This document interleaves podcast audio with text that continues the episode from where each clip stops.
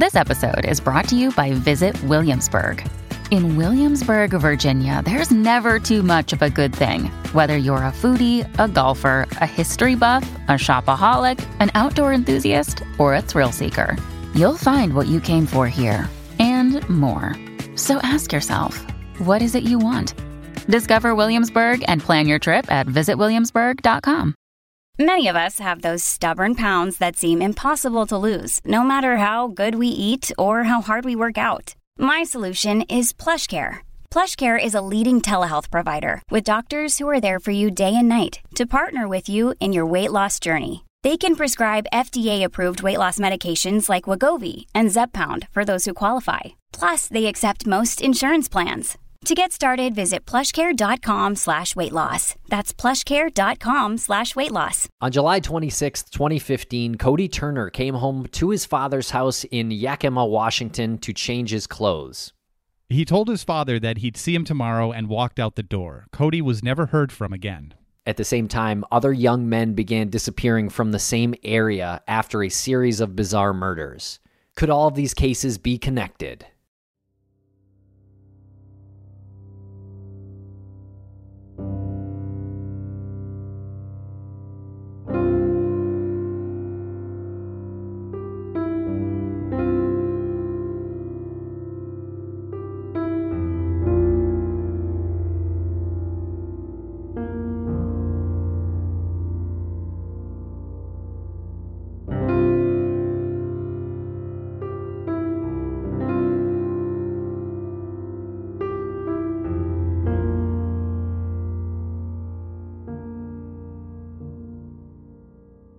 Welcome back to Missing. I am Tim here today with Lance. Lance, how are you today? I am doing so well, Tim. Honestly, it would be illegal if I was doing any better. How are you? well, don't break the law. you know me. I am a law abiding citizen. Well, I am doing all right, uh, Lance.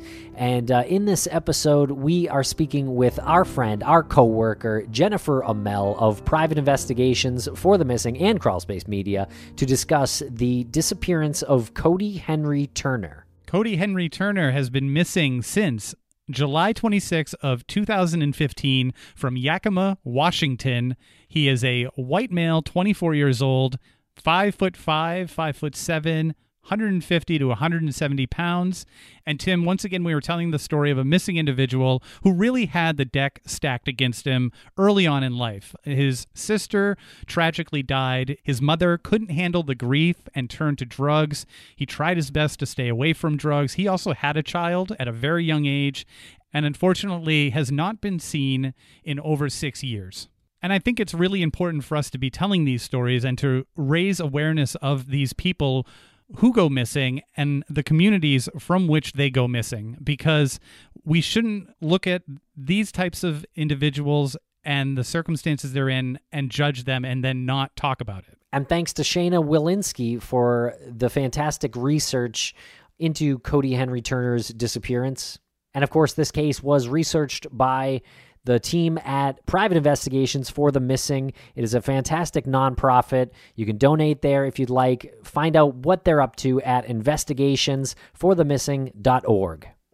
And there's also information on Cody's disappearance at charlieproject.org. You can search Cody Henry Turner, and the investigative agency is the Yakima Police Department. You can reach them at 509 575 6200. And one more quick bit of news before we get to the interview. If anybody is in town in Worcester, in Wormtown, on Saturday, November 13th, the show Death by Incarceration, hosted by Suave Gonzalez and Kevin McCracken, that's a show that's on our Crawlspace Media Network, they will be performing live, live at the Brick Box Theater in Worcester. Tickets are available via the link in the show notes. You can also check them out on their social media. They'll be posting about that with the link to the ticket sales. Their Twitter is DB Incarceration, so they will uh, have that link in their Twitter and on their Instagram. Again, that's Saturday, November 13th, with special guest Nikki Bell from the Lift organization, right there in the heart of Worcester, Massachusetts.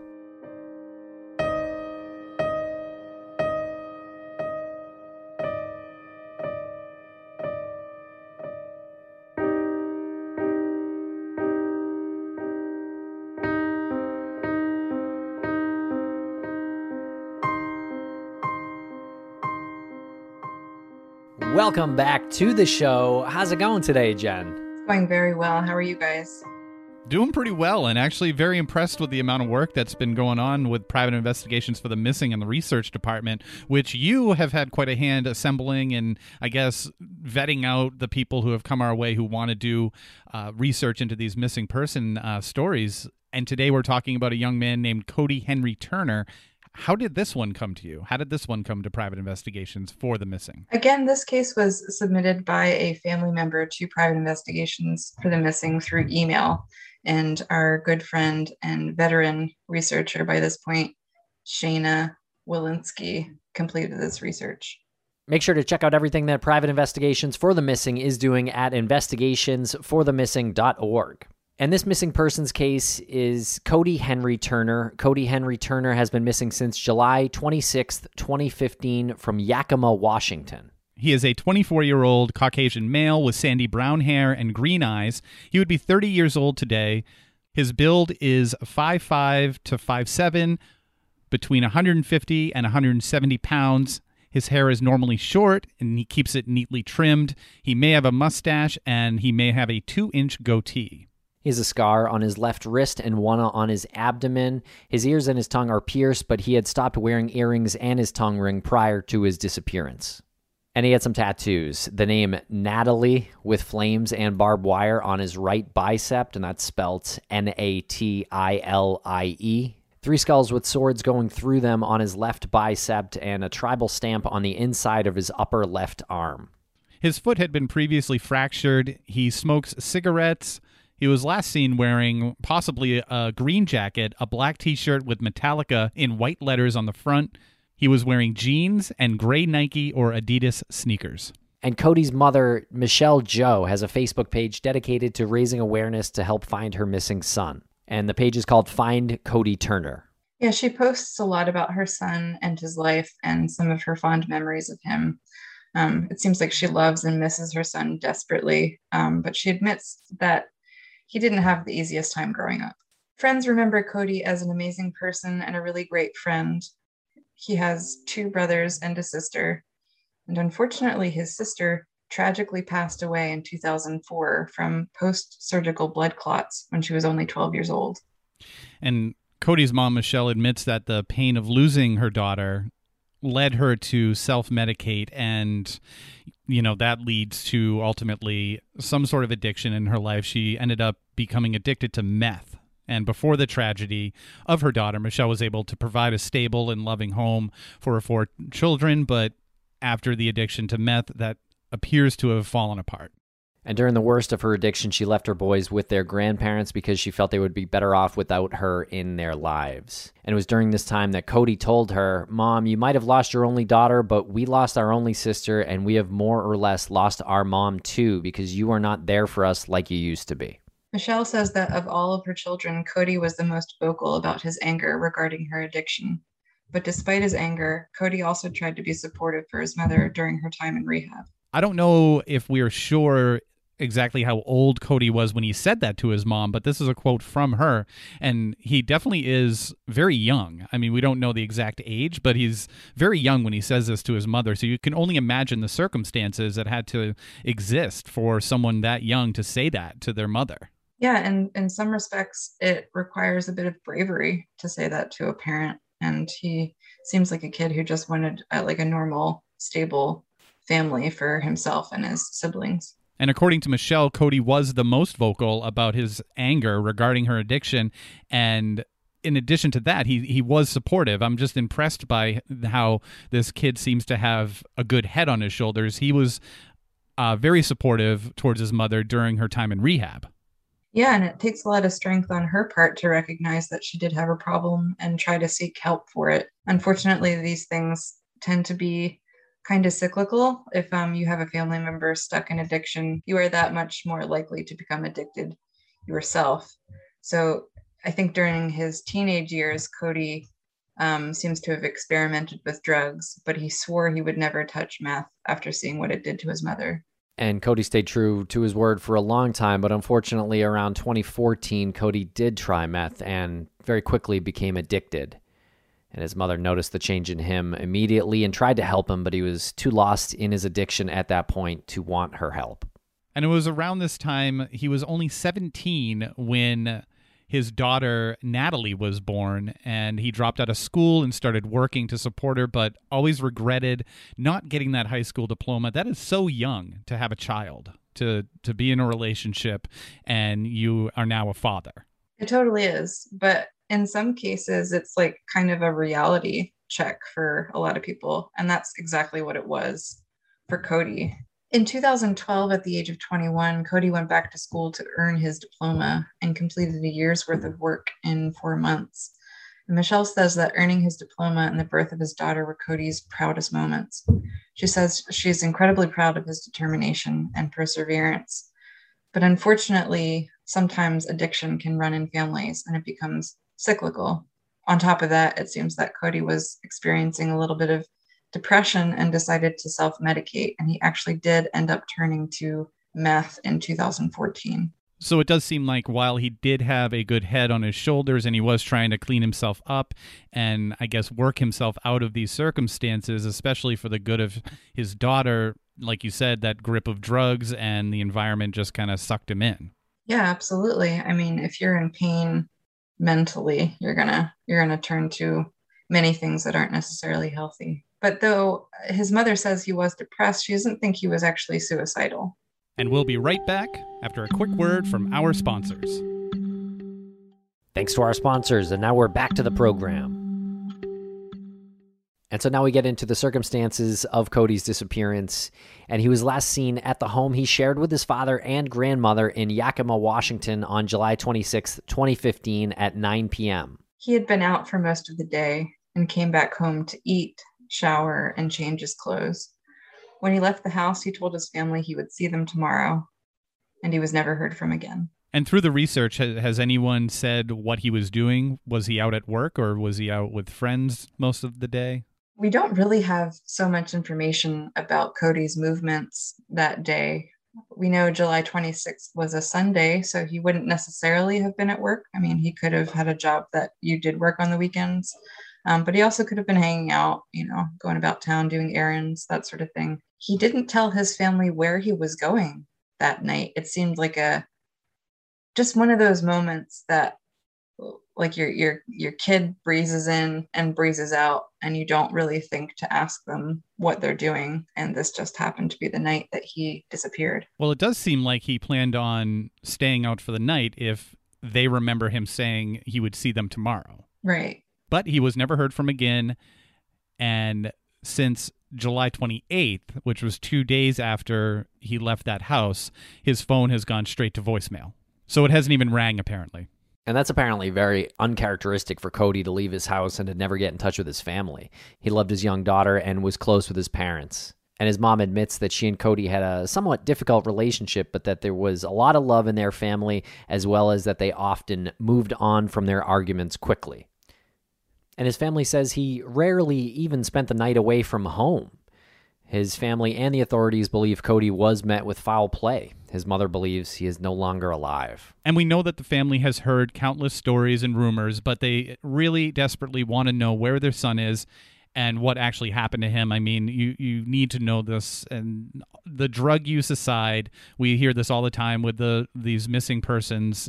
It doesn't really matter when you're talking about the family and you're talking about the mother who needs to know and have some sort of closure. And Michelle says that as difficult as her daughter's death was, this is harder and it's understandable because at least she knows what happened to her daughter and she can have that closure. She doesn't know what happened to Cody. Yeah, I mean, this is something we hear a lot from family members of missing people. Um, there's been some of those who uh, who have experienced the death of loved ones before, but in a way that you you know what happened to them and you can like kind of gain that closure.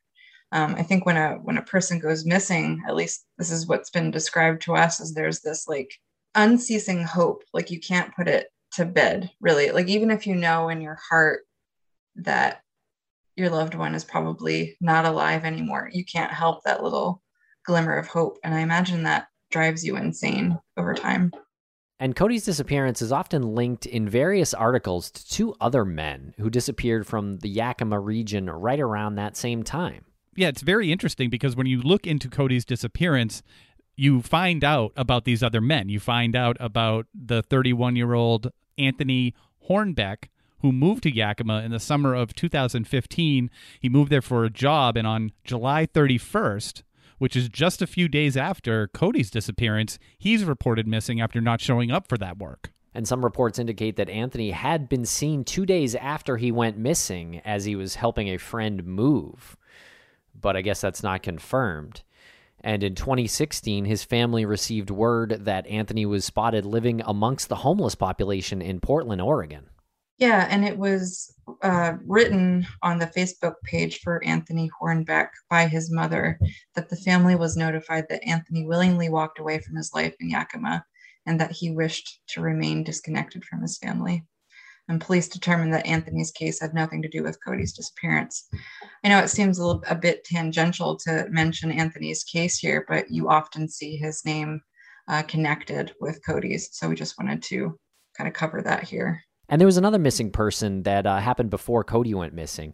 On July 10th, Chad Nathan Stotes Gomez was reported missing, and he was 36 years old at the time he went missing. He's a Hispanic male, about 5'9, between 180 and 190 pounds, who lived a transient lifestyle and was known to frequent homeless camps in the Yakima area, though he always maintained contact with his family. Yeah, this is a really interesting connection to Cody's case, and the, the tale gets a little bit confusing, but bear with us. On the day Chad disappeared, an unnamed woman was shot at a homeless camp south of Harlan Landing between Yakima and Selah, Washington. This victim actually survived, but because she's unnamed in any of the articles that we came across for this story, we're thinking that she might have been afraid for her life, that if she came forward with any kind of accusations or who shot her that she might be retaliated against.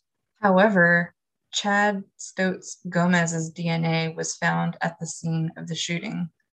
Unfortunately, there's no other information regarding this DNA, but it's not known if he is thought to be a suspect or a victim with regards to this shooting. And you said previously that uh, it gets a little confusing and to bear with us, and here's where some more elements come into play it's reported that the shooting you were talking about is also related to a murder that occurred later that year. And a woman named Norma Emerson was murdered in East Selah, Washington, which is in Yakima County, in a place called Sage Trail. And Norma was found on November 11th of 2015 with a gunshot wound to her head. There was evidence of broken glass from a car window that was found at the scene, and that glass was later matched to a vehicle owned by Carlos Navarro, the victim's ex boyfriend. So we don't know exactly how these two shootings were matched, but Chad, who disappeared the same month as Cody, is related because his DNA was found with the previously murdered women woman and this is connected to this next victim norma emerson so again kind of uh, web-like in the uh, connections to Cody's case, but we'll continue here. It's possible that Norma may have been killed because she had information about a homicide committed by Carlos Navarro. And strangely, though, Norma was not killed by Carlos himself, but a friend of Carlos's new girlfriend named Raven Cutler. And according to a witness, Raven said she found out that Norma had intentions to tell police that Carlos had been responsible for another homicide, that of Cody Turner. So, Jen, being a part of the research team on this and to make it, I guess, less uh, convoluted in my own head, can you give me an explanation of how the unknown victim of the shooting, that woman, is connected to Norma's murder and how that's connected to Cody? So, we have the shooting of the unnamed woman. She survived. And then we have the shooting and murder of this woman, Norma. In the shooting of the unnamed woman, the guy, Chad, his DNA is found at the scene of the unnamed woman's shooting. He disappeared around the same time, like just before Cody disappeared. And then as we move on to the shooting of Norma, Norma had information that Carlos the guy who was friends with Raven Cutler, she had information that Carlos was actually involved in the murder of Cody Turner. And we don't know exactly what forensic evidence, if any, whether it was ballistics or DNA, connects those two, but something connects those two. Yeah. Yeah. This guy, Carlos Navarro, kind of connects the two. So, according to a witness, Raven, who was Carlos's new girlfriend, said she found out that Norma had intentions to tell police that Carlos had been responsible for Cody's murder. And that's why she took Norma out to Sage Trail and shot her three times. We know this because Raven Cutler pled guilty and she's currently serving a 30 year prison sentence. And Raven Cutler reportedly told Cody's mother in a Facebook message that she had seen Cody and Chad Stotes Gomez together in downtown Yakima. But none of the sources are clear about when this sighting was. So there's a lot of local rumors that the two men's disappearances are connected because it was so close in time and because we have this like weird um, relationship between this guy, Carlos Navarro. And is it true that Michelle had previously lived in the same trailer park as Chad Stotes Gomez, and that she actually was friendly with him. That they had a uh, some, I guess, friendly relationship. Uh, yes, that's that's uh, precisely what Michelle said.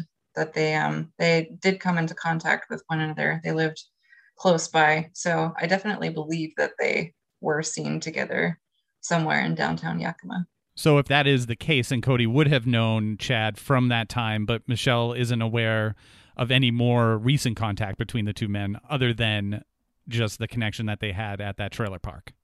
Yeah, exactly. Though law enforcement believes that Chad's disappearance is not connected to Cody's, there is a lot of circumstantial evidence linking the two men. So, if Norma was murdered because she knew Carlos killed Cody, which is somehow linked to Chad's murder, either by the weapon used or some other evidence, then Cody and Chad's disappearances are linked but we just don't have enough information to like say for sure. Wow. And, you know, if that sounds like a lot of disappearances or, or craziness in, in one place, I mean, that's, you, there is. Um, we actually looked it up on murderdata.org. You can check out clusters of uh, homicides by county, and Yakima is on there with absolutely uh, being a cluster there. Yeah, I think like more generally, the Pacific Northwest is like has a lot of missing persons cases. I mean, a lot of the time that's attributed to like people getting lost in like the the uh, the old forests there. Deep and expansive uh, wild out there. But this doesn't seem like a case where cody got lost in the wilderness. This seems like a case of foul play. And from what we know his phone has gone straight to voicemail. It's been several years. Has there been any other sightings? Has there been any other evidence that you know has even come to light that could be his i don't think so. I think this case has gone cold. There seems to be like more information there. Like they have a kind of a crime scene where his dna was found. So maybe they're working that angle and potentially that will lead to some answers for cody's case. And Michelle has channeled her grief into advocacy, which is very admirable. And she manages the Facebook page Find Cody Turner, and she is also an admin of the Yakima Scan Missing Persons Facebook page and that's something that we really like here uh, on the show and and when we work with uh, private investigations for the missing when someone does try to do something positive from that tragedy it really speaks to bruce's mission uh, bruce maitland who has taken that uh, tragedy of brianna being missing and trying to help others uh, by funding private investigations, uh, making sure that information never leaves the spotlight and stories never uh, fall out of that visibility. And during Michelle's efforts, May of 2021 was actually declared Missing and Unidentified Persons Awareness Month in the city of Yakima. And according to NamUs, there are currently 15 missing persons cases in the city of Yakima, which is not huge. Under 100,000 people live in the city of Yakima. And Cody's law requires investigating agencies to submit their missing persons DNA samples to national databases. These submissions are now required when the missing person has not been found within 30 days of the report or any time criminal activity is involved. This is a great idea. I hope every state adopts this. It is a really great idea, and it's really refreshing to see uh, Washington State Representative Gina Mosbrucker sponsoring the bill and stating that Michelle's search for her son actually inspired her. So maybe there are other state reps that can take a page out of Gina's book and, and do something similar. And Representative Mosbrucker stated, quote, Michelle walked me through the journey from the Yakima area on where the state could have done a better job to help find and continue looking. This bill addresses those ways. That's super inspiring, and I really hope that uh, Washington is followed as an example in what to do um, to help advocate for missing persons. It's definitely kind of a systemic change that we should see across the nation. If you have any information in the disappearance of Cody Turner, you can contact the Yakima City Police Department at 509 575 6200. And be sure to visit the Facebook page that Cody's mom runs. We mentioned it at the top, but it's Facebook Find Cody Turner.